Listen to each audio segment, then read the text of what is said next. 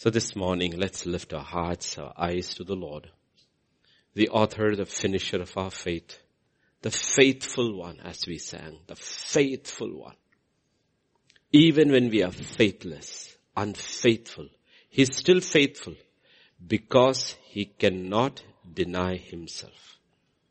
Oh Father, we just thank you that you are not like the other gods. They're all unfaithful.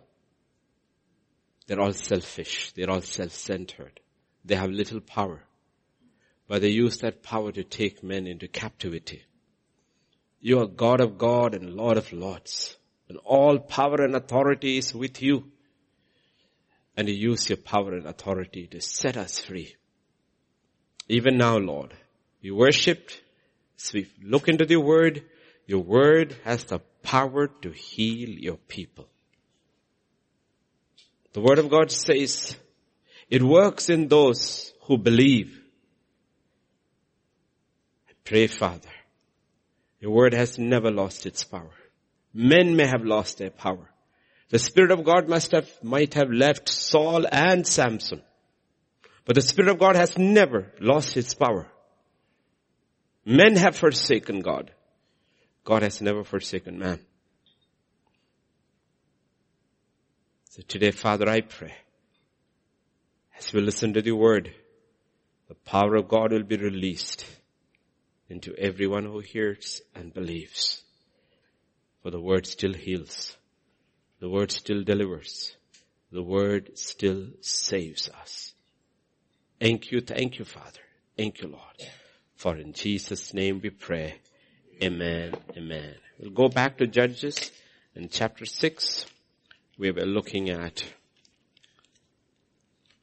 Mr. Gideon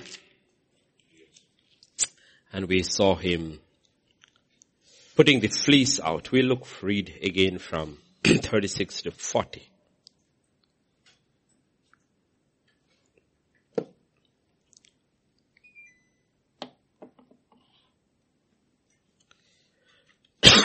so Gideon said to, said to God, if you will save Israel by my hand, as you have said, look, I shall put a fleece of wool on the threshing floor. If there is dew on the fleece only, it is dry on all the ground, then I shall know that you will save Israel by my hand, as you have said. And so it was when he rose early the next morning and squeezed the fleece together. He wrung the dew out of the fleece, a bowl full of water. Then Gideon said to God, do not be angry with me. Let me speak just once more. Let me test. I pray just once more with fleece, with the fleece. Let it now be dry only on the fleece, but all, all the ground let there be dew. And God did so that night. It was dry on the fleece only, but there was dew on all the ground. We saw yesterday, we were looking at guidance from God. Okay. Uh, we know ultimately you have to do the will of God. Not everybody who says Lord, Lord, it is the one who does the will of God. We know about David. David fulfilled God's will in his lifetime, in his generation. He served his generation according to the will of God. Like everybody is serving everybody, especially during pandemic times. Most people are serving themselves in isolation and some are serving others. But is it according to the will of God is the question. Okay. so the, we saw the world and its desires are passing away, but he who does the will of God abides forever. So we never discount the importance of importance of doing the will of God. One, it gives you the entrance into heaven. Second, it gives you a crown in heaven. Okay? So don't take it. But to do the will of God, we need guidance. And that's the issue with Gideon's fleece. People put fleeces before God. The fleece before God is, was not for guidance. Lot of Christian lives, homes, churches, ministries have been shipwrecked because they put a fleece before God for guidance. Fleece, Gideon's is not putting for guidance, it is for confirmation. It is for confirmation. You don't put a fleece before God for guidance because the fleece is a sign. And there's another fellow who comes with lying signs and wonders. Okay. So if you are naive, you can be fooled by a sign because he can come like the very angel of light and he can answer according to the idol in your heart. So fleece is never for confirmation, f- sorry, for guidance. Fleece is for confirmation. That do not always, okay? We have to, we have to be very careful about it. So when it comes to fleece, remember, when it comes to guidance, first we said the simple big picture. Everybody knows thou shall and thou shall not. Okay. Do we obey the big picture before we like, no, Abigail comes and tells Pastor Vijay, I want to know trigonometry. She says, do you know addition? First addition, subtraction, multiplication, division. 99% of humanity can go ahead with this four. Can live with this four. Most of us don't need more than this for the rest of our life. But those who are interested in math, they need to go further. So in the same thing, no, I used to have this thing, no. Uh, when I was, there's this library period. And, uh, they would never expect me to turn up at the library period, okay. So I'm in the library and when they are checking out, these kids, my students, okay, are picking books from the library and they're all picking these big, big fat words, okay. And I look at them, what are you picking that for? You can't write two sentences without goofing up half of it. Hmm? You don't read your textbook. You know. Some of them were absolutely, I can still remember one tall thin girl was there. She said, sir, it is to show others I read. okay? Show others. I read. So, that's the issue. The big picture. Do we know the big picture? Psalm 138 and verse 2 says something. For you have, the last part, you have magnified your word above all your. God has magnified His word. And we are, we are more blessed than any prophet in the old covenant because most of them did not have written scripture with them. Okay. Second, they did not have what we have, the new covenant. And the revelation of the old covenant, the new covenant, and the additional 27 books of the new covenant. So we have 66 books with us. So the simple thing is that first thing when it comes to the will of God, to the guidance of God, it comes from the word of God. Comes from the word of God. See, because they did not have the written word of God, God often had to come and speak to them in various ways. Hebrews um, chapter 1, verses 1 to 3 talks about it very, very clearly. No? Hebrews. God who at various times and in various ways spoke in time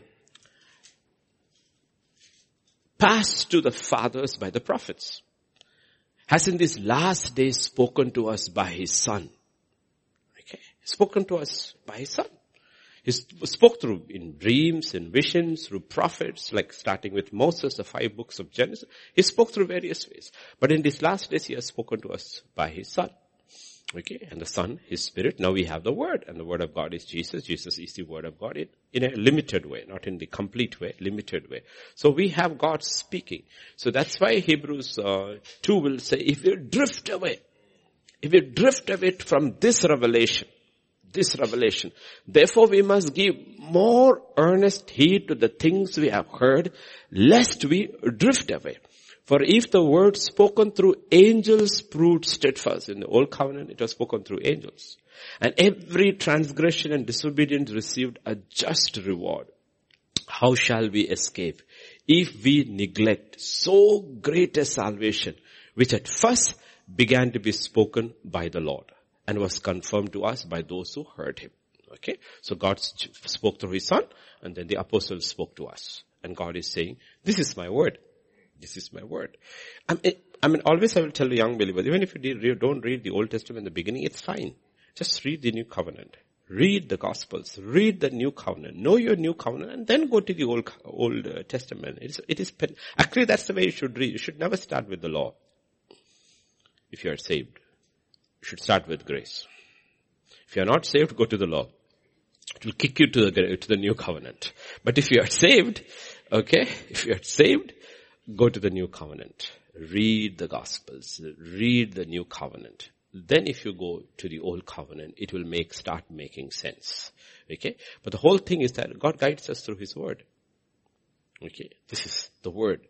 And the whole idea is we want to know the nitty-gritties of life. If you don't read the big picture, why should God speak to me? Why should, like I was telling, you know, like, you know, um, if you are a subject teacher, if you are a subject like Pastor Vijay, know, if Abigail doesn't do her multiplication, comes and tells dad, I want to know trigonometry, he knows it is fake. It's fake. You're not really interested in math.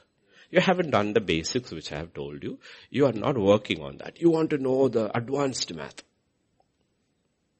Okay? In the same way, we are not interested in the word of God. We want revelations. God says you are not interested. The whole issue is that if we do not know the big picture, we are missing out on the will of God. And Hebrews 12.3 says, how shall we escape if we neglect so great a salvation? How shall we escape? If to them it was spoken through angels, and to us it is spoken to us by the Son, and there's no comparison spoken by an angel and spoken to us by the Son of God. And when they disobeyed what was spoken to them through an angel or a prophet, they received a just recompense. How much more?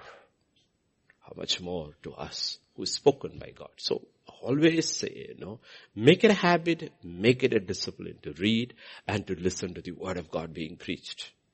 Otherwise, we will not escape. Escape. Don't neglect. So first guidance comes from the word of God. Second, we saw it comes from the spirit of God. We saw that yesterday. The Spirit of God leads us. As many as who are led by the Spirit of God. And that's where our problem comes. Our problem is not with the Word of God. Because without the Spirit you can twist the Word to say whatever you want. You can make the Word say whatever you want. But you cannot twist the Holy Spirit. You cannot twist the Holy Spirit. Okay, you cannot twist the Holy Spirit. And everybody from the first generation who came out of Egypt to Demas, they all had the problem with the Holy Spirit. And God was saying that, you resist my spirit in the wilderness. It was with the spirit they had. See, they liked the water they drank. They liked, eh, they ate the manna, they were healthy. I mean, they had no issues with most of the things that was happening, but they refused to be led by the Spirit. Okay, so the Spirit leads us. Third, we looked that one of the attributes of the kingdom of God is peace. Now righteousness you cannot count. Joy is a much more, joy of the kingdom is a much more what you call advanced thing.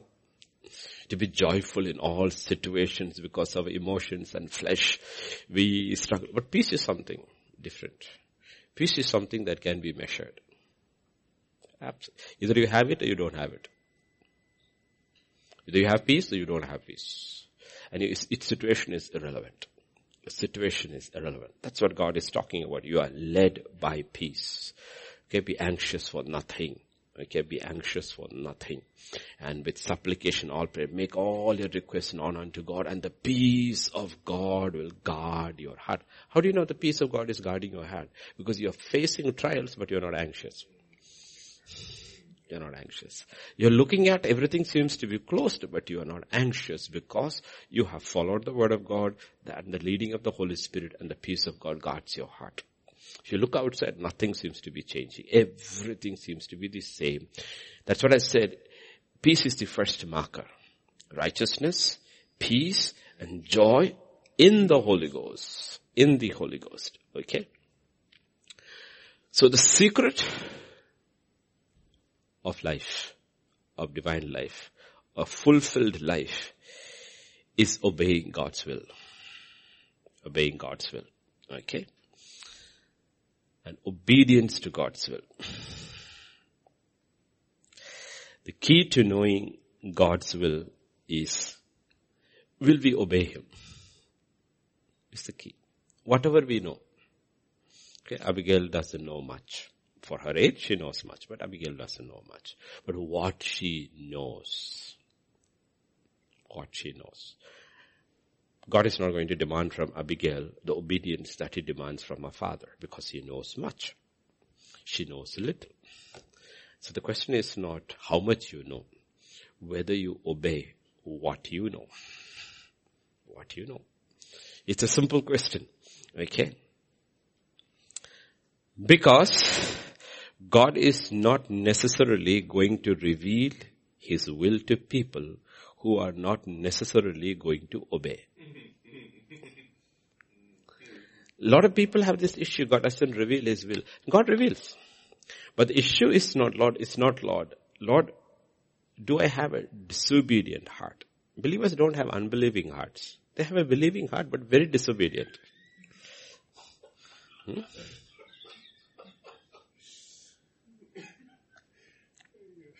Let me simply ask a question, okay? Don't be very religious and very mm, spiritual. How many of you believe that God heals?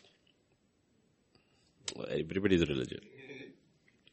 There are a lot of people who says, I don't believe God heals. But they go to the doctor because they believe the doctor heals. If you don't believe in healing, will you go to a doctor? If you don't believe in healing, you don't go to a doctor. So you believe in healing, but you don't actually believe that God heals. That's our issue. Okay. Okay. We don't, we believe money can take care of a lot of things. That's why we pursue money. But we don't believe God can take care of all things. That's why we don't pursue God. Okay. So we have to, we have to use the x-ray to get the real picture of our heart. It is not that we don't believe all things are possible. We believe if I have money, all things are possible. We have money, all things are possible. So we have this pursuit of money. We don't believe with God all things are possible. Therefore we don't pursue. And it is not that we don't believe God, with God all things are possible to if you're a little more higher, but we know it clashes with our will. In Hebrews 12 verse 1 and 2, there's this cloud of witnesses. Okay, cloud of witnesses. We saw in 11, Gideon is one of them. Therefore we also, since we are surrounded by so great a cloud of witnesses, what are these witnesses showing? That God leads us. God guides us. God speaks to us. From Abel onwards. That is why the first words always used is by faith. And faith cannot come without hearing. If Abel heard, I can hear. If Enoch heard, you can hear. If Noah heard, we can hear. If Abraham heard, and we see their beginning and we see their end and we say, wow, they heard without knowing anything, without knowing where he was going. Abraham obeyed and we saw how he finished. That is why these stories are put over there. All these stories, these people were guided, they were led, and they finished well. Almost all of them finished well. They were successful. Wherever faith was brought in, they were successful. They were victorious. But verse 2 will says, above all. Okay, what do we look at? Unto Jesus. Though we have all these witnesses, we learn from all. That's why we're studying Gideon. Why are we studying Gideon, like I said? Because in Gideon, we see an entire lesson about how God deals with people who struggle with faith. With weak people, fearful, and we are all, we were all we began as nobody began. Only fellow who began strong and goofed up was Samson. He should have begun fearful. The problem with Samson was Samson was never afraid. He was never fearful. Never fearful. And he goofed up big time. Big time. All the others who finished well, if you look at them, they were all fearful. Fearful. So please be very careful. You're not so confident. It doesn't matter how well you study and how well you prosper. We do not be confident. You can be confident and be successful in the world to a level. But if you are confident and successful and start putting strength in your confidence, you will be destroyed in the kingdom of God. The devil will come after you. Come after you. Nothing will work for you ultimately. So be very, very careful. That's why God in His mercy picks up weak people. God in His mercy picked up weak people. Okay, in His mercy. He doesn't pick strong people because they will be destroyed. They will be destroyed. Above all, we look unto Jesus. So if you look at verse 1 and 2, we need to get rid of weights and get rid of sins. Okay? Doubt is a weight. Unbelief is a sin. These are not the same. Okay? Doubt is a weight. Unbelief is a sin. I don't believe Gideon is, um, it has this unbelief God cannot do that. He doubts himself. Can you really deliver Israel through my hand? So doubt is a weight. Okay? Doubt is a weight. There are a lot of doubts. These are, these are weights. And God says we have to get rid of every weight. Every weight. And sin which easily ensnares us. Sin can easily, very easily ensnare. I mean, it is a natural propensity of man to fall into sin. It's natural. That comes to us naturally. Comes to us naturally. And you don't need to be, have a PhD in rocket science to know that. It comes to all of us naturally. Absolutely naturally it comes to us. That's why, that's why it, it, it doesn't say hardly, it says easily. Very easily. Okay. All the young people sitting over here, what comes to you easily? To listen or to be distracted? Distracted. That comes easily. I mean, you don't have to fast and pray to be distracted. It comes naturally. Ask any child, any young person sitting here, do you fast and pray to watch movies? You fast and pray to get an opportunity to watch movies.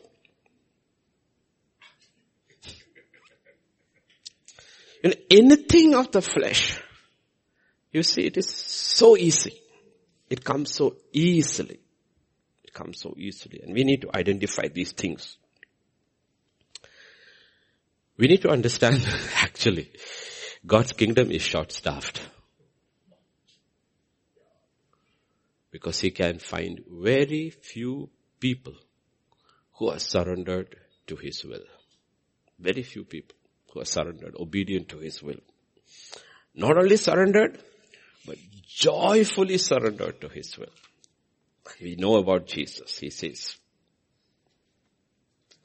I delight. We'll come to that. You know what? A.W. Tozer made this incredible statement. the man or woman or woman who is joyfully surrendered to Christ can't make a wrong choice. Any choice will be a right choice. A man or a woman who is joyfully surrendered to the will of God cannot make a wrong choice because any choice they make will be a right choice. That's why Jesus never made a wrong choice because in Psalm 39 verse 7 and 8, which is what is quoted in Hebrews 10. 39, Psalm 39, verse 7 and 8.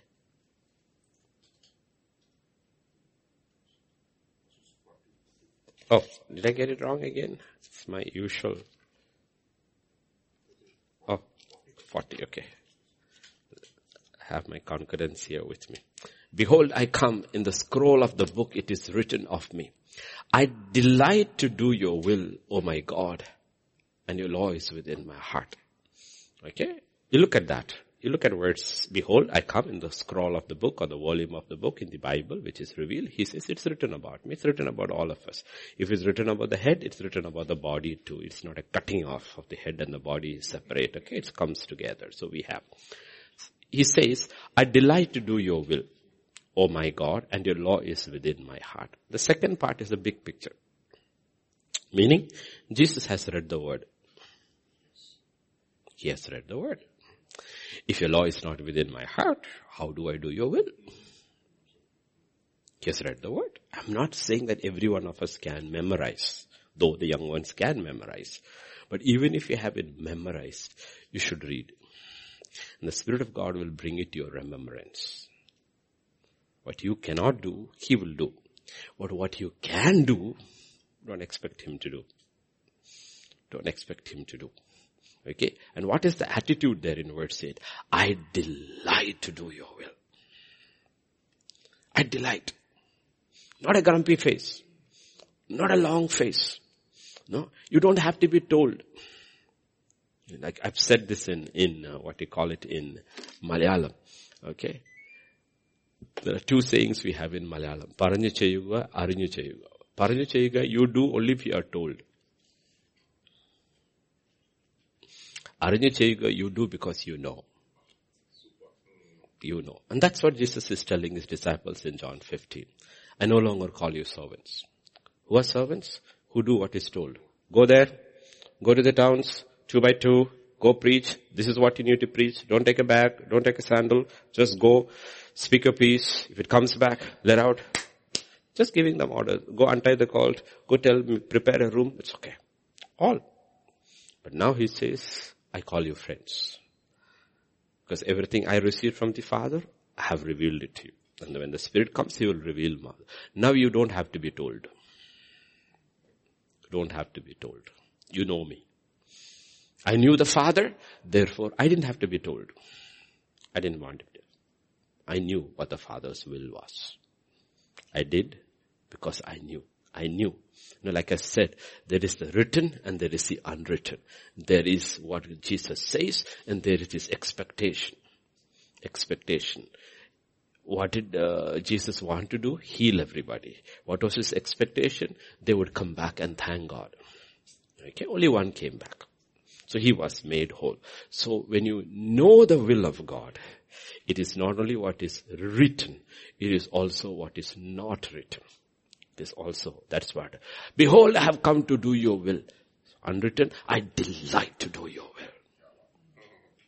That's what Isaiah says. If you're willing and obedient, you can be obedient without being willing. Most government servants are obedient without being willing. That's why they call government servants. They're not called government friends. They're not called friends of the government. They're called government servants because they will be only told what you'll be doing.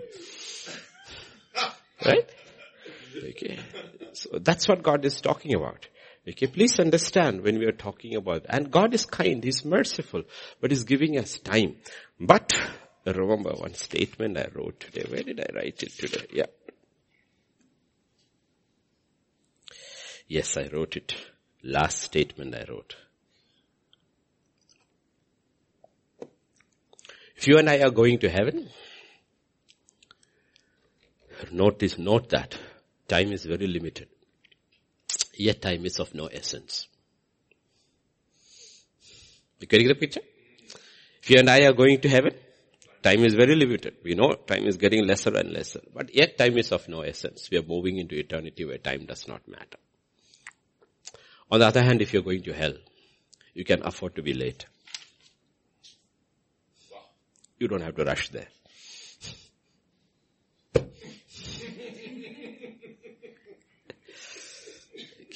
You need to be very sure where you are going because that will change your perspective. Okay. So here he says, I delight to do your will. And God is always there to guide his children. The only question is, will we surrender to his guidance? Okay. In the Old Testament, we had the cloud and the fire. Okay. Now if you look at the cloud and the fire, I can see the cloud, I can see the fire. It is about the eye. I see and I follow. Then you have the trumpets, the two silver trumpets. I hear. I hear. And then you have the Urim and the Thummim. It is much more complicated. Okay? So, all of heavens declares His glory. Okay? There is a guidance by which we see. Which we see. We see. Okay? And you don't, you don't have to, I, I, I simply feel sorry for idol worshippers. Simply feel sorry for idol worshippers. Because idols don't speak. Idols don't hear. And you make idols, it, as Romans 1 says, of images of animals. Creepy crawly things. There's something wrong over there. Simply something wrong. You can have a great theology behind it, but there's something fundamentally foolish about it. You can see. You can see. And yet you are blind. Then you can hear. You talk to this idol. It never talks back. Never talks back. Yet God speaks. Yet God speaks. Okay. And if you look at it, we invest so much time and energy into things that never speak back to us. Okay. My physics text never talked back to me. Never talk. I'm not saying you shouldn't study. I'm not saying you shouldn't study. Don't get me wrong because there's one Gunda in our midst will take it after an entire sermon. I said, what did you understand today? He said, I don't have to study. because you will go by whatever idol is in your heart. That is not what I meant. Okay, that is not what I meant. Okay, I'm not, that's not what I meant. But ultimately we are looking at the word of God. Can we allow God to lead us?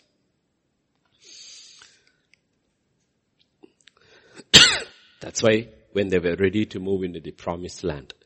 Okay? Now, the law of Moses is given. That is for the eye and the ear. Or, and the heart. The eye, the ear, the heart. The law of Moses. Because summary punishment was there for the eye. Okay, like I said, one caning is worth ten lectures. Okay. So when Phineas came and put the spear through, they understood the law very well. Practical demonstration. Okay. Practical. When Miriam is standing there like an outcast for seven days, they understood what it is to defy leadership. Nothing to be told. Simple lessons. She's standing there white. And not getting a tan too, standing in the sun. Okay. For once nobody said, about Miriam, fair and lovely. okay. So, in the new covenant, when we see, we have the word of God. And we have the spirit of God. Like I said, we have the person of God.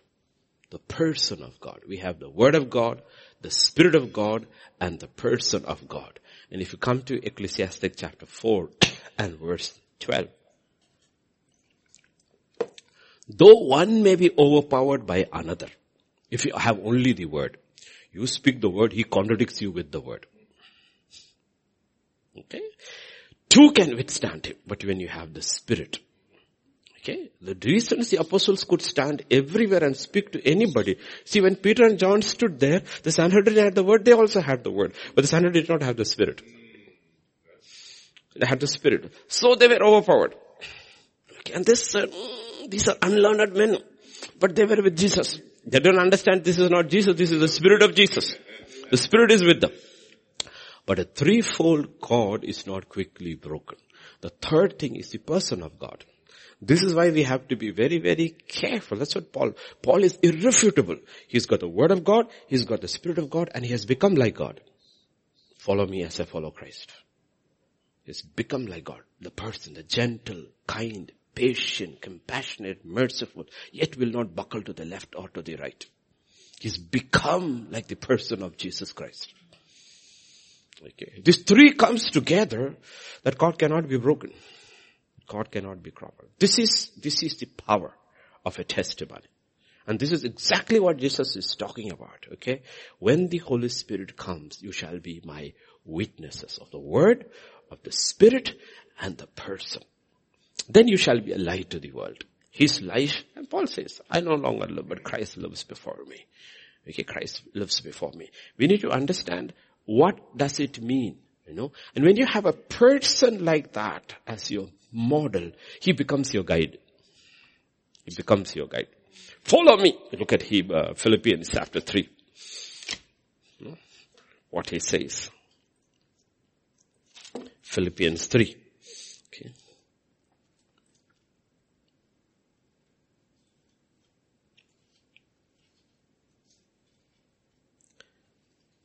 Verse 17.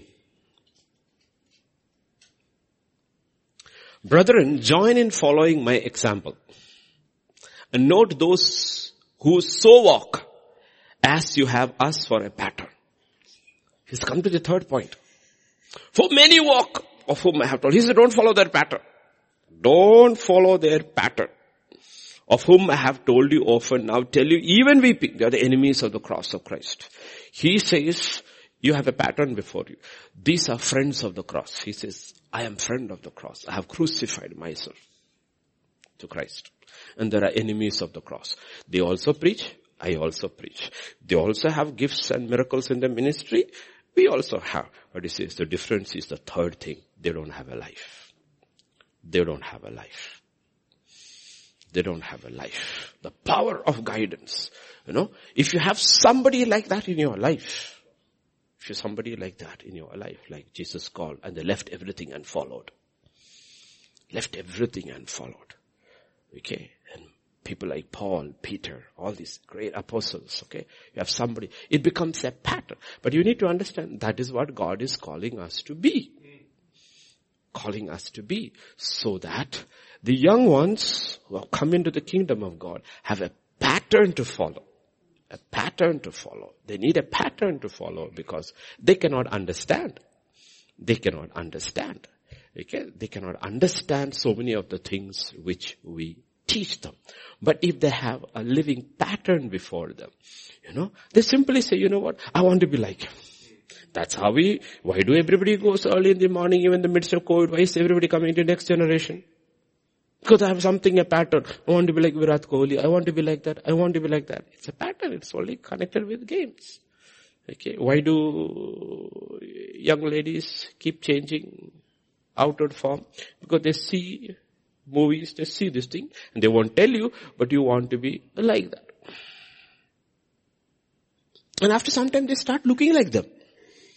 Thank God they don't appropriate their character. Because if they really knew these Bollywood, Hollywood characters, other than in movies in real life, they would be so vain.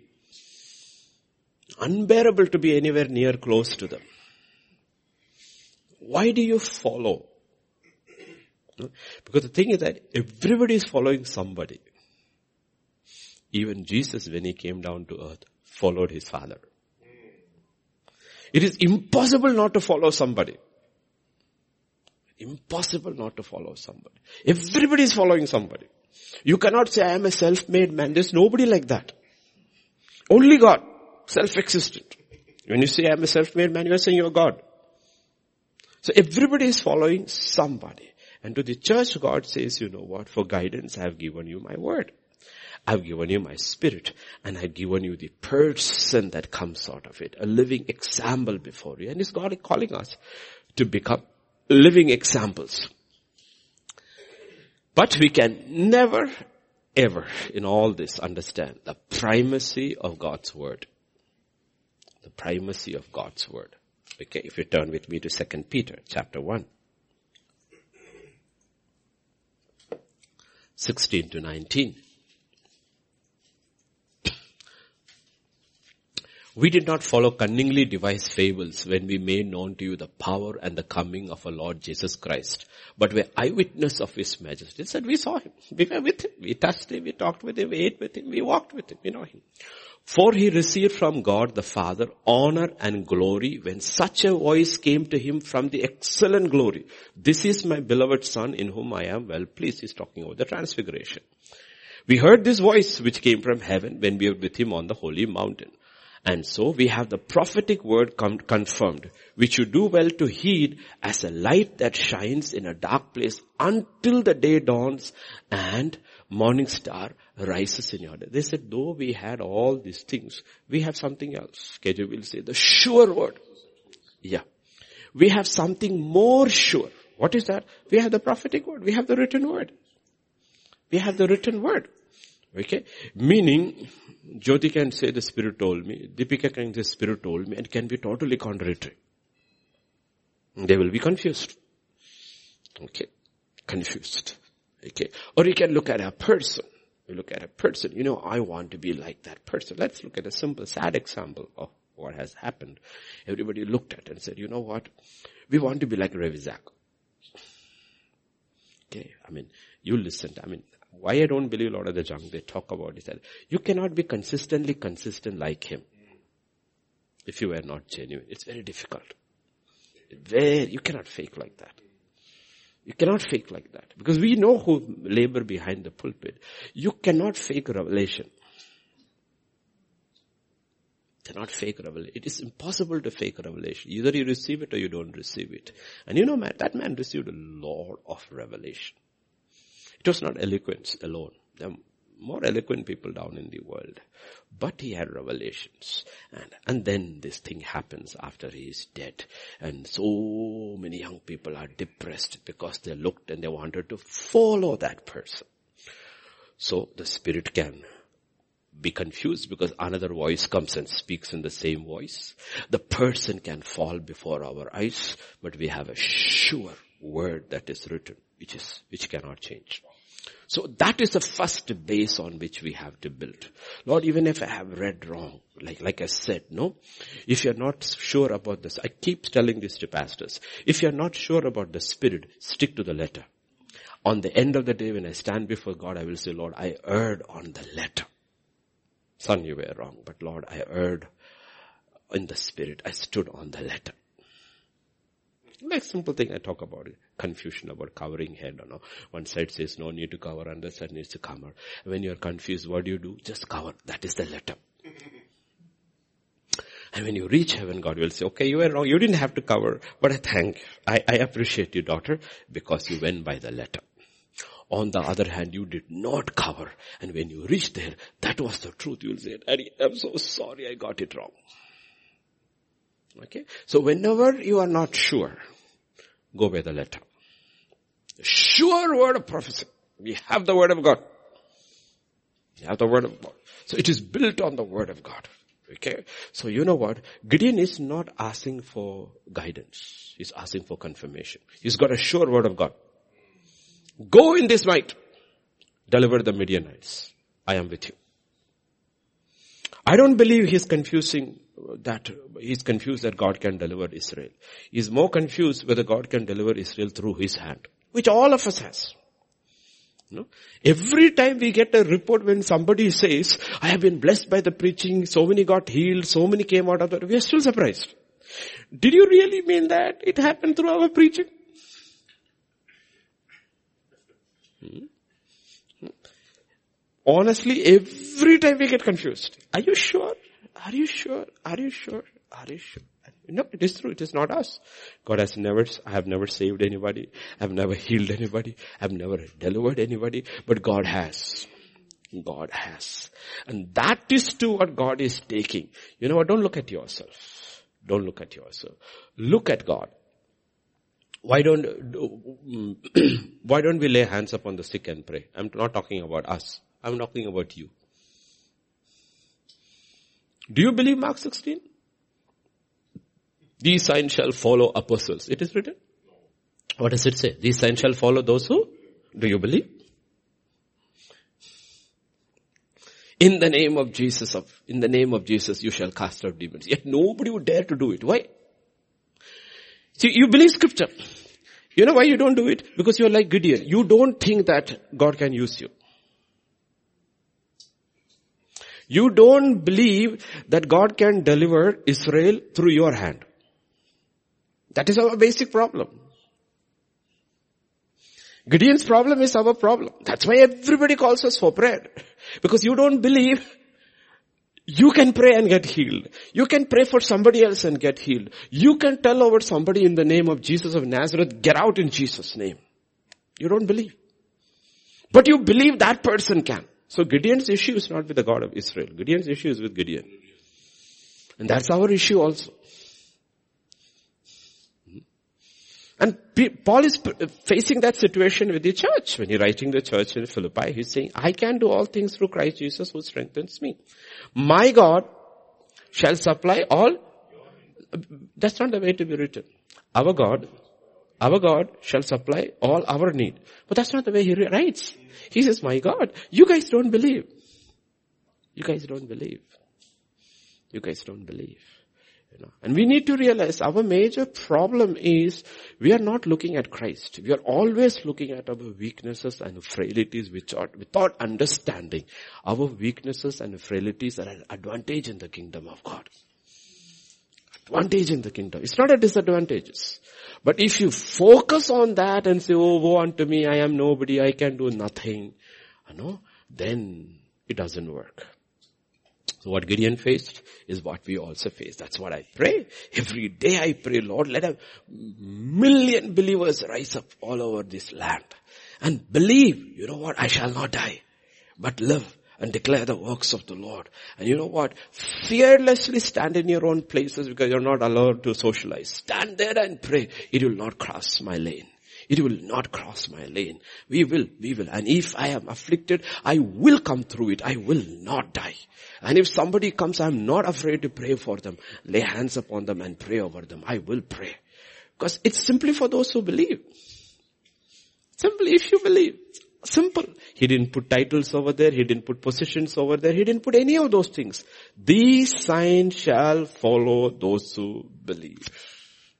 Believe. That's what I write to the mm, kids, especially in India from so many states. They write to me, uncle, what do we do? Pastor, what do we do? They're saying, you have to take the vaccination. Otherwise you cannot come to work. Now what do you do? I cannot tell them to stand on my faith and quit your job. You cannot put that burden on somebody else. Like I walked when I was working with my resignation letter in my pocket, undated. You tell me to do something is against my conscience, goodbye, I'm leaving. But you cannot walk like that. You cannot put something which you have. Like I said, my conviction is not your conviction. We don't put burdens on people who are younger and weaker, which they cannot carry. So what do you need? You need to lead them to the Word of God. And what does the Word of God says? Even if you take poison, it will not harm you. You're not taking it voluntarily. You're being forced to take it. Forced to take it. Okay, you're forced to take it. So what do I tell them? If it comes to a point, ask God, it's not me first, first God, see God's face, listen to what He says, and if you have to take this vaccination, because all said and done, COVID vaccine is one of the vaccines which is not really being tested. But still, every vaccine takes four or five years, six years before it comes into the market, approved. This has been because of the panic created by the pandemic. This has come out too fast. It only in the years to come, we will really understand the side effects of this vaccine. By then it will be too late. Like it happened. Oh, when I was growing up, everybody was buying aluminum dishes. Because it cooks fast. Very fast to cook an aluminium compared to iron. Then 20 years later they found postmortem cases with aluminium deposits in the brain. Where did it come from? From your cooking pot. So people quietly shifted from aluminium. So some people, teachers never understood. Some people when you knock on the head you get a metallic ring. it was aluminium. You know? It didn't happen with the old iron pots. Nobody had iron in their heads, but they had aluminum in their heads. So a lot of things which we talk about, the side effects we only get to know. What is God has said? God said, you walk in my will.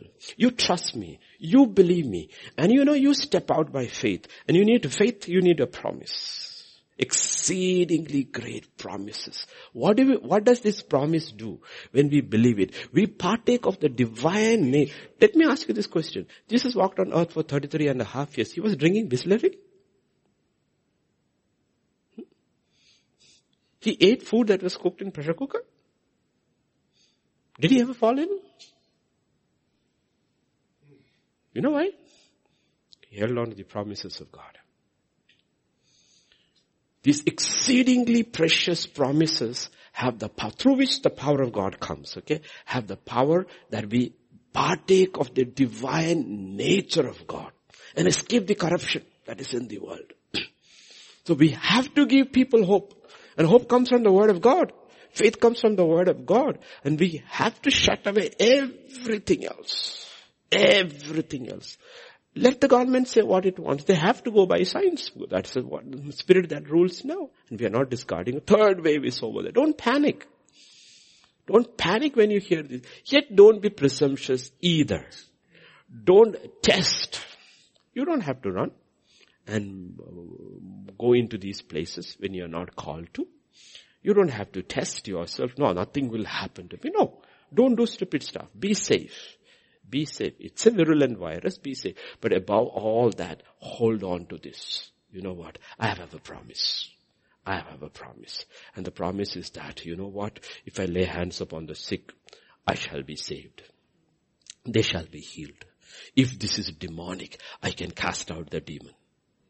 Cast out the demon. And if it is poisonous, I will not die.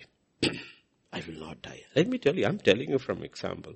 All these years in mission, all these years in mission. Okay.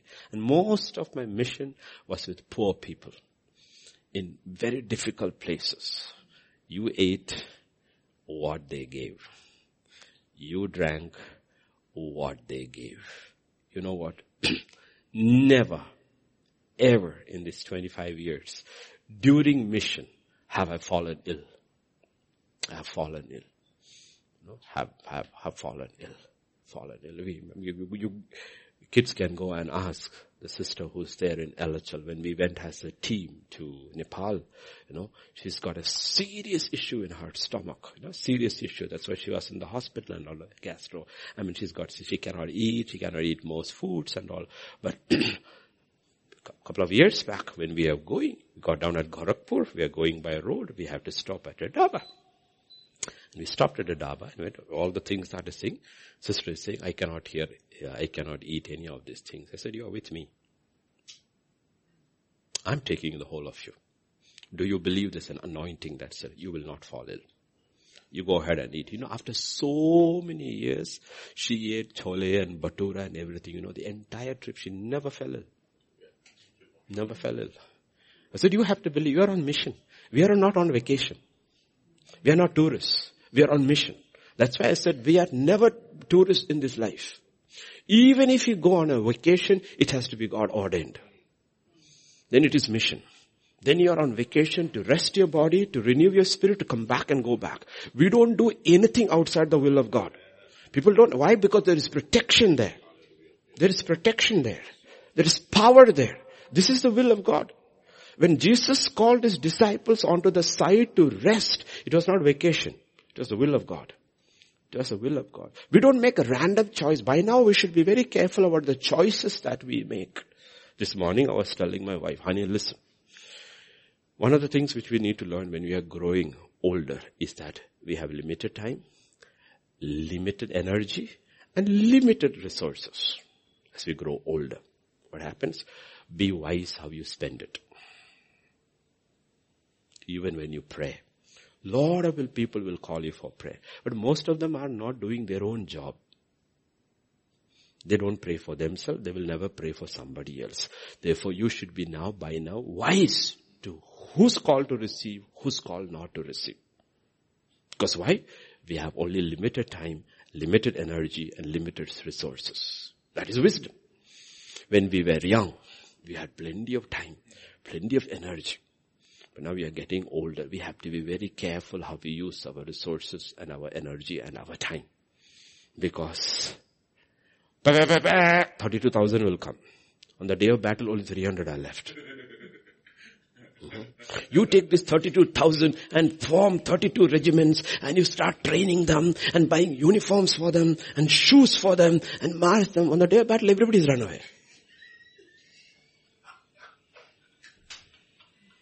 Everybody's run away. Everybody's run away. So God is teaching Gideon something. Gideon, you're at war. You don't need all these people. You don't need all these people. Don't waste your resources. Let everybody come into the kingdom of God. But at the end of the day, only those who by faith will survive. He who endures till the end. End. No, so we need to look at those things. We look into the word of God. We need to understand the principles of which the kingdom of God works. And we don't get it. You know what? God loves you. But He will discard you. He will discard you. It does not mean He does not love you. He's just saying that I cannot use you. Why? When the son of man comes, he looks for faith. Why did he come to Gideon?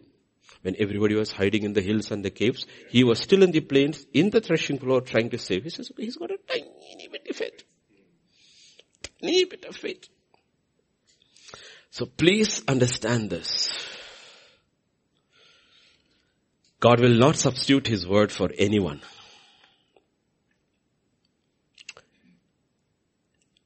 God does not lead the unsaved. He uses the unsaved. He does not lead the unsaved. So, first thing you need to understand is be sure you are saved. God has never led an unsaved person. He leads the saved. Second, He does not lead the backslidden. So first repent and come back. Okay. Remember guidance for Gideon begins after he obeys. Cut down the altar, break it down, cut down the grove, make a proper altar, burn it, and after that, guidance begins. Once you have dealt with those issues in your life, you put a fleece before for God for confirmation, He doesn't get upset. He doesn't get mad at you. But when you don't disobey the primary things which He has told and put a fleece, you know, the devil will come immediately to answer you. Because there is a spirit that is given to those who obey and there is a spirit that works in the disobedient. The two spirits the Bible very clearly told. The Holy Spirit is given to those who obey more and more and more. And Jesus was filled without measure because his obedience was perfect. And then there is a spirit that works in the, and he doesn't come with horns and all. He comes like the Holy Spirit. He's cute. He speaks so softly. He looks like Joel Osteen.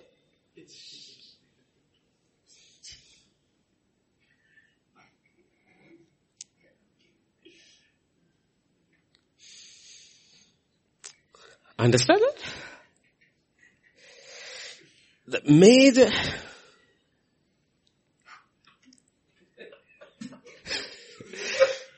the major issue with putting out a fleece, issue people have or servants of God have it is because it is because of doubt and not of faith. If you look at verse 39, 39. And Gideon said to God, do not be angry with me, but let me speak just once more. Let me test. Let me test, I pray. Just once more with the fleece. Let me test once more. He, first time, God said, okay, let it be. But he's still not. He's not control. Still not. Why is not God mad with him? Psalm 103 verse 40. That's the reason God is not mad with us. For He knows our frame. Abigail, He remembers that we are. Memorize this. Did you see that?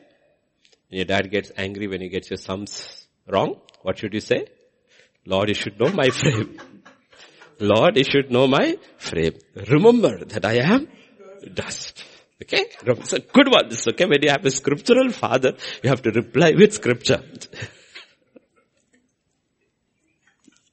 it's a good one. But this is why God is so kind and merciful. He knows what we are. See, we look in the mirror and we look at our biceps and family pack, family pack and six pack and all that. Okay? And we say, this is who I am. God says, I know your frame.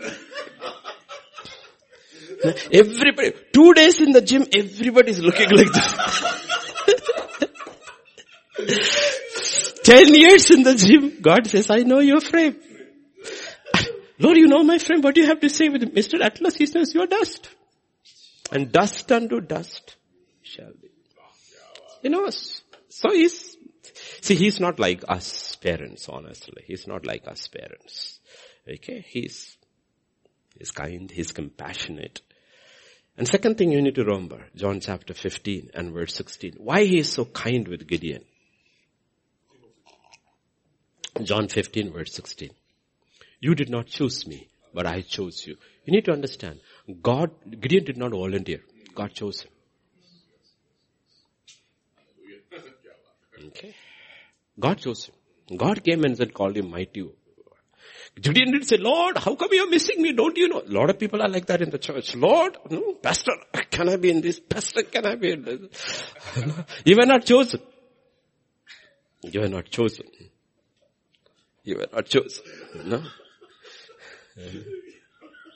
A lot of people, one gift of the Holy Spirit left the church, started a church. you were not chosen. Okay. In this case, you did not choose me. I chose you. No? So when God chooses somebody, you will look at God, whoever God has chosen in the Bible, you can see His patience with them. God, you will think, Lord, you made a mistake. God I didn't make a mistake. See, Saul was chosen by people. Saul was not chosen by God. David was chosen by God. It's a difference. Saul was chosen by God, uh, by man. They wanted somebody to be like the Gentile kings, tall, handsome, broad shouldered, everything. Any girl sitting here, who do you want to marry? Tall, like Saul.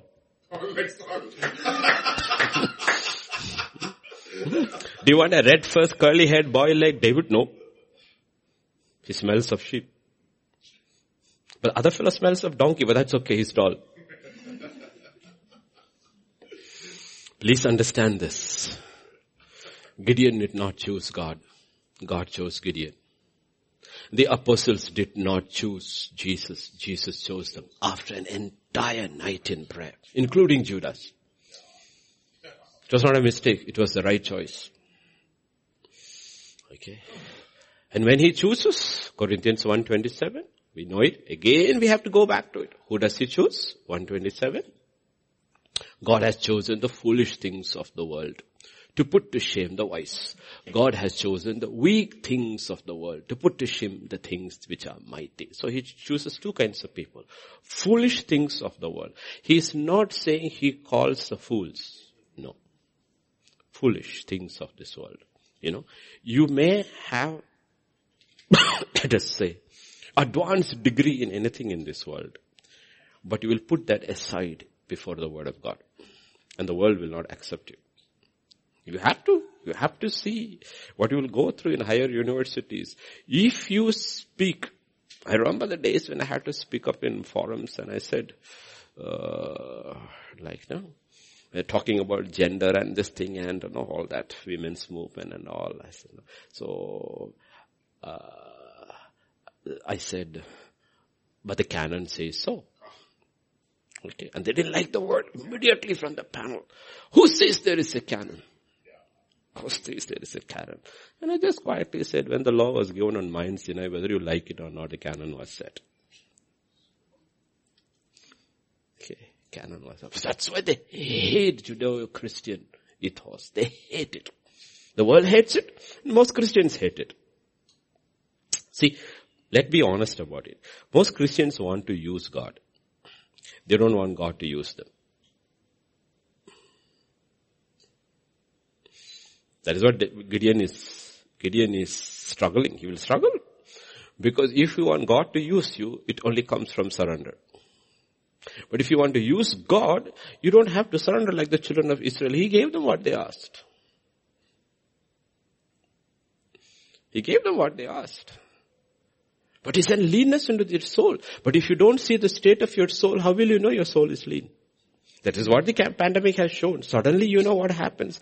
You see the whole issue is that you cannot be ready on the day disaster hits. Its entire life of faith is a day of preparation. When the day of evil comes, not if, will you be able to stand? Why is that certain things are happening and few people are standing when others are collapsing? It's simply because all these years they heard, but they were not prepared. They did not learn the lessons. They did not walk by faith.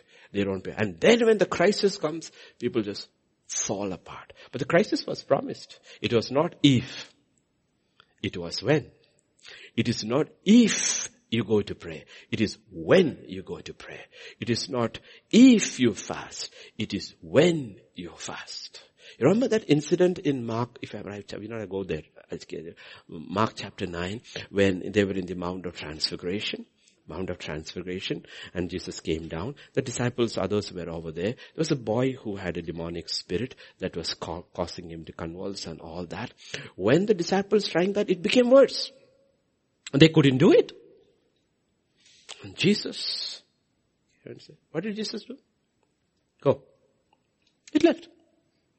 And gave it back. Then when they came to him privately and asked a question, why couldn't we do it? You know what he said?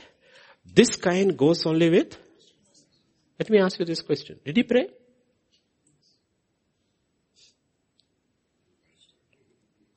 You see, at the point of crisis, you haven't put in your bank, you cannot withdraw what you don't have. You have a crisis. Oh, I have to, suddenly bill has come. A child's fees has increased by 20,000 rupees. You look in the bank, you don't have money. Why? You didn't put money away. In the same way, if you do not have a lifestyle of fasting and praying, when the demonic come, when you tell it to go, it's not going to go because you have nothing to pull out from. You have nothing to pull out from. He had resources stored up Stored up a lifestyle. He was not waiting for the demonic to come. This was his life. We are not waiting for the evil day to come. This is our life. It has been prophesied pandemic pestilences will come. It has been prophesied, but we are not looking at it. This is our lifestyle to build our life in the word, build our life in faith, build our life in fasting, build our life in prayer. And you know what? When the day of evil comes, you are able to withdraw. The problem is so many Christians, the day of evil has come and they realize they are bankrupt. They're bankrupt. They have nothing to pull out from pull out from. Yet for 10 years, 11 years, 12 years, by June 1st, 13 years, we have consistently preached and prepared people for a day like this. And those who learned know how to walk. Have to walk. Has to walk. So the question God is asking is, in your bank of your spirit, have you stored? That's the interesting part of Mark 9. He is saying to the disciples come to him and says, Lord, how come we couldn't cast it out? He said, you of your unbelieving generation, little faith. Then he looked at him and said, these kind go only with prayer and fasting. Yet, he didn't tell the father, bring him three days later, I will fast and I will pray and I will cast him out. He didn't say, he said, go. You know why? Because that was his life. He had a huge bank deposit of God's virtue in his life. Of grace in his life. So when the eventuality come, he didn't have to run. He didn't have to take a pause. He didn't have to run and Lord, what should I do? You know what to do. You know why? Because you have been led. You have been led. This leading is the process. In the time of crisis, you don't, Lord, I don't know what to do, Lord. You always know because you've been led little by little by little by little by little by led. You are be, being led. Even to be led is a discipline. And God is not mad with us. God is not angry with us. God is not angry with, because God did not choose Gideon.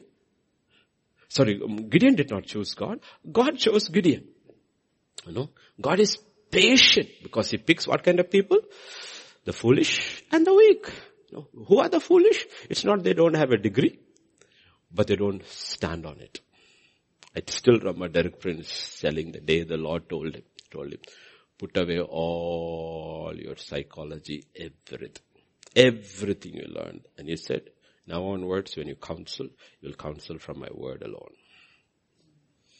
From my word alone. Put everything, because these are all Oxford graduates. They have learned much. Put everything away. Counsel from my word. This is what it says. Principle. Either the written word or the principle of the word. Go by that. And when you do it, you in the world, in the world, Sanhedrin is sitting there. 70 people are sitting here. MD, DD, divinity, everything is there. And three, two unlearned fishermen. Two unlearned fishermen standing before. You know what? They are foolish things and weak things of this world. And God confounded the wise. Confounded the wise. Hmm? Confounded the wise. So I don't teach Shakespeare from here. If I ever use Shakespeare, it has to agree with the principle from the word of God. I don't use Shakespeare. I don't use Shakespeare. I don't use literature. If ever an illustration is given, that illustration has to agree with the word of God because you are standing only on the word of God. We are not standing on the wisdom of this world. And when we do that before a worldly audience, you know what happens? The people who all come from the world, you are a weak thing. You are a weak thing. You're not a strong person. Because if you're a strong person, you have the strength of the flesh, the wisdom of the world, the name and the reputation of the world. And you look at, that's what I said. Most of the people here today are not preaching from the word. They're motivational speakers. They're not preaching from it. They don't have the courage to simply stand on the word of God and say, this is what is written, this is, this is. Why do you want these 70, thumb, I mean, 40 inch or 100 inch huge screens all over your church and you don't put scripture at all? All that thing shows is the, the pastor moving up and down, up and down. It is, he is being projected. The word is not being projected. The word doesn't come up over there. I have asked in many churches, you got all this stuff. I tell them very gently because I'm a visiting preacher. I'm an itinerant preacher everywhere, but I tell them very gently, you know, it's just very simple software. You can get somebody to teach. And why don't you, in Jharkhand when you used to go, you know what our team used to do? They used to take the projector and the screen, go from place to place, churches when we are preaching, we put it up and put a script and people are all looking, ah, this is also possible. But they have used it only for dancing. This is neutral. This doesn't have a life of its own. You can choose what this is going to do. Are you going to watch movies or are you going to project the word? Are you going to entertain the people are you going to train the people? It's our choice. And everybody sitting here has a choice. Because all these things are neutral. This is neutral. Headphone is neutral. These are all neutral things. It doesn't have a life of its own. You give life to it. And the day of trouble has come. Literally trouble has come. No? But when the day of trouble comes, what will you stand on? Can you stand on the promise? And it's only increase. For those who are walking by faith, it doesn't decrease. It didn't. Until a day comes when God decides He has proved you. You don't decide. Lord, I am ready. God says you're not ready. You don't say. 40 years in the wilderness. It was God who came and spoke to him. Moses at 20, 20 years in the desert, he must have thought, I am ready. I haven't forgotten the vision. I don't know what thing is happening. I know. 40 years. 20 years in Laban says it was God who spoke to Jacob. It's not Jacob crying, Lord deliver me. No, Jacob said, arise and go, it's time up. Because God realized you are ready. How are you ready? You are weak now. You are weak now. You are weak. And if God doesn't speak to you or doesn't call you, doesn't choose you, simply because you are strong, you're still too strong for Him. Let me tell you this. God has never, whenever He has picked a strong person, it has been a disaster. It has been a disaster like Saul or Samson. And Samson's last verses about Samson is that in his death, he killed more people than when he was alive. Right? What does it mean? When he was alive, he was strong when he was dying, he was weak. In his weakness, he created more havoc among the Philistines than when he was strong. He was blind and he was weak. And it's in his weakness he's cried, once more Lord, once more. In his weakness he was more powerful than all the years of his strength. One moment of weakness is more powerful in the hands of God than all the years of your strength. And God is desperately trying with his children in an hour like this to make us weak. We are still strong. Still strong. Still strong. You know what? Because of the urgency of the time and the hour, God bypasses us. And He finds somebody who's weak. And He says, you have chosen. Do you think there were any smarter people than Gideon in, in Israel? Of course. Lots of them. He himself makes the statement. In Israel, smallest tribe. In my tribe, smallest clan. In my clan, smallest family. In my family, I am the smallest. That's the reason you are picked. exactly the reason you are picked. Exactly the reason you are picked. Okay? Please, please understand this. This is how God is. God is incredibly patient with the vessels He has chosen. Luke 22 verse 32 and Mark 16 and verse 7. I have prayed for you that your faith should not fail. And when you have returned to me, strengthen your brother. What is he talking? I chose you, Peter. I chose you. I know you. You want to goof off big time. But you know what? I have prayed for you. I prayed for you that your faith should not fail. And his faith did not fail because he came back. He came back. Judas' faith failed him. He never came back. Peter's faith did not fail him. He came back. He came back. Look at Mark chapter 16 and verse 7. Go tell his disciples and Peter. The angel said, angels got a special this thing. Tell the women, go tell the disciples and, because he's the one who betrayed me. So he's very gentle. Very gentle. The others did not betray Jesus like Peter did. But all are chosen, he is also chosen. But this chosen one has betrayed him before a servant girl also. So just tell him, I understand your feelings. You don't have the courage to look at my face, but I can. So tell Peter, I'm going before you. You know why? Because you did not choose me. I chose you. You did not choose me. I chose you. John 21 verse 15. In John 21, post-resurrection, Peter went fishing. Eight others went with him fishing. Eight of them died. Eight of the disciples are there now fishing. And when they had eaten breakfast, Jesus said to Simon Peter, he only asked Simon. He didn't ask the others. Only Simon. You know why? Because he's the one who has fallen most in that group. Not the others. What is he asking? Do you love me more than this? That's all the question he asks. Do you love me more than this? I'm not looking at all your failures. All of our failures are real and true. But one question God asks us. And if we don't have the right answer to that, there's nothing God can do. I'm telling you honestly, there's nothing God can do. Do you love me more than this? Why could David could be restored? Adulterer, murderer, liar, cheat, you call him any name, he's that. But you know what? David loved him more than this. Not Saul. This is the key, the simple key. And he's, it's, he's looking at a weak man, a fallen man. And he's very kind and gentle with him. And you know what? He restores him. He restores him. Do you love me? And honestly, I have found that as the main issue with when you deal with believers. If they don't love God, it's very little you can tell them. And our major issue, I'm telling our major crisis is not a crisis of faith or a crisis of prayer or fasting or money or pandemic or a major crisis is that, you know what? We don't love God more than this. It's not that we don't love God. Not that we don't, we don't love God. We don't love God more than, more than. So God is patient with him. God is, when God is angry with Moses, he's not angry with Moses because he's weak.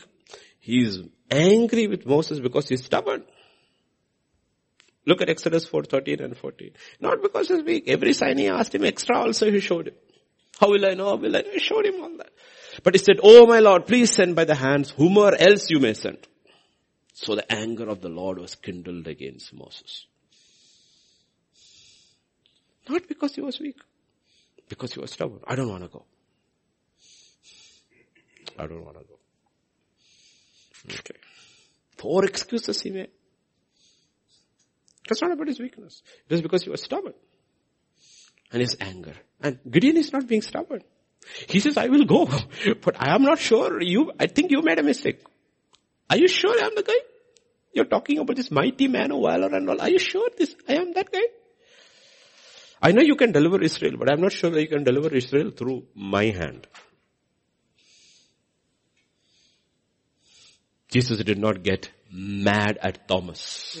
John chapter 20 gentleman who came to India and blessed us. Yeah, uh, John chapter 20 and verse 24 to 29. Now Thomas called the twin, one of the twelve was not with them when Jesus came the first time. The other disciples therefore said to him, we have seen the Lord. So he said to them, unless I see in his hands the print of the nails and put my finger into the print of the nails and put my hand into his side, I will not believe. He's saying, you know, look, look, look, look, look. You all are hallucinating. It is not enough I see his hands. It can be painted also. I have to put my finger there. I saw very well clearly the nails go through his hands. It is not that I see red hands. I want to put my finger through. I saw the spear go into his side. I want to put his hand. Then only I will believe. So he's not even asking for a visible confirmation. He says, I want a physical, I want to do a postmortem. Then only I will believe. We will get mad, right? What happens to Jesus? After eight days, his disciples were again inside, Thomas with them. Jesus came, the doors being shut, stood in the midst and said, peace to you. Then he said to Thomas, reach your finger here, look at my hands. Reach your hand here, put it. Is he mad at him? Think about me or Pastor Vijay. We are two pastors, so some of you, I don't trust you. We want to check your bank account. We want to have proof of your integrity. He will say, go find another church. Not Jesus. He said, you can put your into my bank account. I am the one who I said. You saw me Pierce? The same person. It's not a duplicate. Is not a paint job. This is real. He doesn't get mad. Doesn't get mad. Okay. What I'm trying to say is that if you are obedient, but you struggle with yourself and not with God, God will go to extend to prove to you, you know what, you I didn't make a mistake. You are the one I have chosen. I didn't make a mistake. Jesus is telling all his disciples, you know what, I spent the whole night in prayer. And my father, the spirit told me very clearly, you are the ones I picked. And when you struggle with doubt about yourself, I will come out of my way to prove to you, you are the one I have chosen. But, he says, but for others, he said to Thomas, because you have seen me, you have believed. Blessed are those who have not seen and yet have believed. But if you can believe without these signs and all, you look into the word of God, you have the confirmation in your spirit and you say, Lord, I believe. I believe. And these signs shall follow those who believe. They shall cast out demons. You have to believe. They shall speak in new tongues. You have to believe. They shall lay hands upon the sick. They shall be healed. You shall believe. Whether they get healed or not is not your problem. There may be hundred reasons why they don't get healed. The question is, will you believe and lay hands upon the sick? They may not be. See, we don't know what all blocks are there. But our whole issue is that, oh, if I lay hands and they don't get healed, what will happen? You don't worry about that. Leave that to God. Leave that to God shall take snakes, they shall not harm you. Shall drink poison, it will not harm you. Now you don't have to go look for poison. But if it is given to you purposely, accidentally or injected, shall not harm you. Shall not harm you. You have to believe it shall not harm you. You know, this guidance is not a small thing. To be led by God is not a small thing. When you obey God, you heard even in personal decisions, when you obey God, you need to trust God. It's like the children of Israel. A word from God, we shall not, uh, sorry, Daniel's three friends. If he wants to rescue, he can. But I know, this is what, like I said, our convictions are not deep. That's the issue. I'll tell you before we go into prayer. Just one simple example. This was 20, 21 years ago. I'd finished my mission with the underground church. I had to come back. But I was working in an institution. So you just cannot come back like that. Now in that institution, um, academic year finishes by end of December and it is vacations and the academic year will end by end of February, March exams and then the new academic year begins. But December till February end is vacation. But my work in the school is over, meaning now it's study leave, students are in there, but my work with the church is over and I want to leave I want to leave. And the Lord told me, go on the 6th of December. Because 6th is my elder daughter's birthday. Said, go. Surprise her. I said, okay. And it worked out for me. Meaning, tickets were all done. And I go, October, I go, end of October, I tell my management, I am leaving on December 6th. Oh, they're very upset. Sir, don't go, sir, don't go, don't leave, don't. I said, I'm resigning. They said, don't resign. I said, I have to go. My work is over. I told you I have come only for two years. It's over. It's a private management. It's not a government management. You know what? You know, rules kick in. So they suddenly say, sir, if you resign and leave on December 6th, one, you will lose your December salary, your January salary, your February salary, three months salary. Second, it will kick back into all your other benefits because you are leaving before the end of the year. Now what do you do in a city? It's big money. And you're not coming back to a church or anything because you're on mission. The church didn't send you, the Lord sent you. Now you are thinking, Lord, I need this money when I go back because I don't know what I'm going to do when I go back because nothing is sure. Everything is this you know. And this is what they tell me. So I said, uh, but absolutely clear I need to go on December 6th. So I said, it's okay, sir. I said, it's okay, sir. I need to go. Literally he had tears in his eyes, my principal, Buddhist. And he took it with great reluctance, Mr. James. I'm Sir James. He wouldn't call me Mr. Yes, Sir James. I'm taking it. Two days later, you know, the management, the guy who owns the whole thing, he never did it for anybody before me and after me. It is like Joshua stopping the sun. These guys, okay. These are people who are big shots over there, ministers' sons and all that, okay. He called me home for lunch. Nobody has eaten in his house. He called me for served me himself. Literally served me himself and gave me a big gift, which my brother took to Scotland. Okay. Uh, and he said, sir, we are so sad that you are leaving. We thought you would be here and establish the department and all that. I said, yeah, but I need, I never told them what I had come here for. But you know what? On 5th, when I was leaving, they cancelled all the other stuff and gave you my December, my January, my February and all the benefits and said, take it sir and go. But when I put in my resignation, it was that I would lose it all. Lose it all. Okay. Sometimes you just have to step out. You know, God has told me, this is the day I'm going, and if I have to lose, lose. If I gain, But one thing I'm sure, this is the day I am traveling, and it was worth it. My little baby had no clue at all when I landed at Begumpet airport, and she looked at me. Papa came for my birthday. That was enough. Okay, started four in the morning and reached at nine in the night or ten in the night. It was enough. Okay. It is, I mean, I made a whole decision actually because of my child. but I didn't realize my God loved my child more than I loved my child. Working at the background. You know, you, this is, this is where you have to believe. When you take a decision by faith, you know you have heard from the Lord and it is a decision that is right. You, you don't buckle under pressure. You don't buckle under pressure. You can trust God will back you up. And when God is building that faith up with Gideon, he's okay. The interesting thing is that Gideon asked for two signs. After that you can't ask, test me in Deuteronomy 6.19 if I'm read, do not test the Lord as you did in Meribah and Massah and all that is said. And he said, please forgive me, I'm testing you once. And God said, okay. You know what? Now he's not asking anything. Because he only asked for two, twice. Still he's not convinced inside. God knows that. So God says, you know what? Now I will give you a third sign. I will give you a sign which you didn't ask for.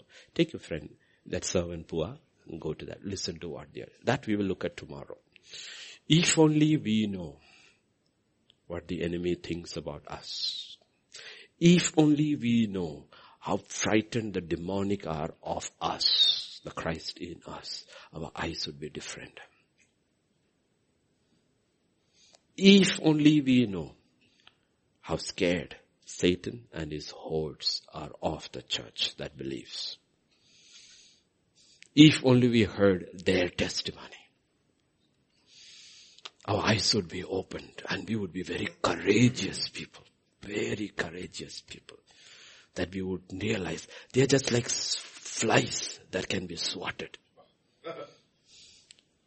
Flies that can be swatted. If only we knew. This is where we have to believe. This is where we have to believe. And we are struggling with unbelief. We are struggling with doubt. Or we don't love the Lord at all. We are not interested. Like I said, if you don't love the Lord and you are not interested, God also lets you go. Are you getting the picture? As I close, I just to give you a foretaste of tomorrow. As a man in Gadarenes with a legion. A legion can be anything from 3,000 to 7,000. Let's be moderate. We not be conservative nor liberal. Conservative 3, liberal 7, in between 3,500. Demons he has. Jesus says cast them. You know what the demons say? Lord, have you come to torment us before? Do you know before they leave they ask Jesus something? What did they ask Jesus? Can we go into? Do you know that even to get into a pig, they need to ask permission from Jesus? And we give this bow to all these demons. A demon, to get into a pig, needs permission from Jesus. Do you get the picture? The fly that comes into your house doesn't ask your permission. But the demon to get into a pig has, needs Jesus.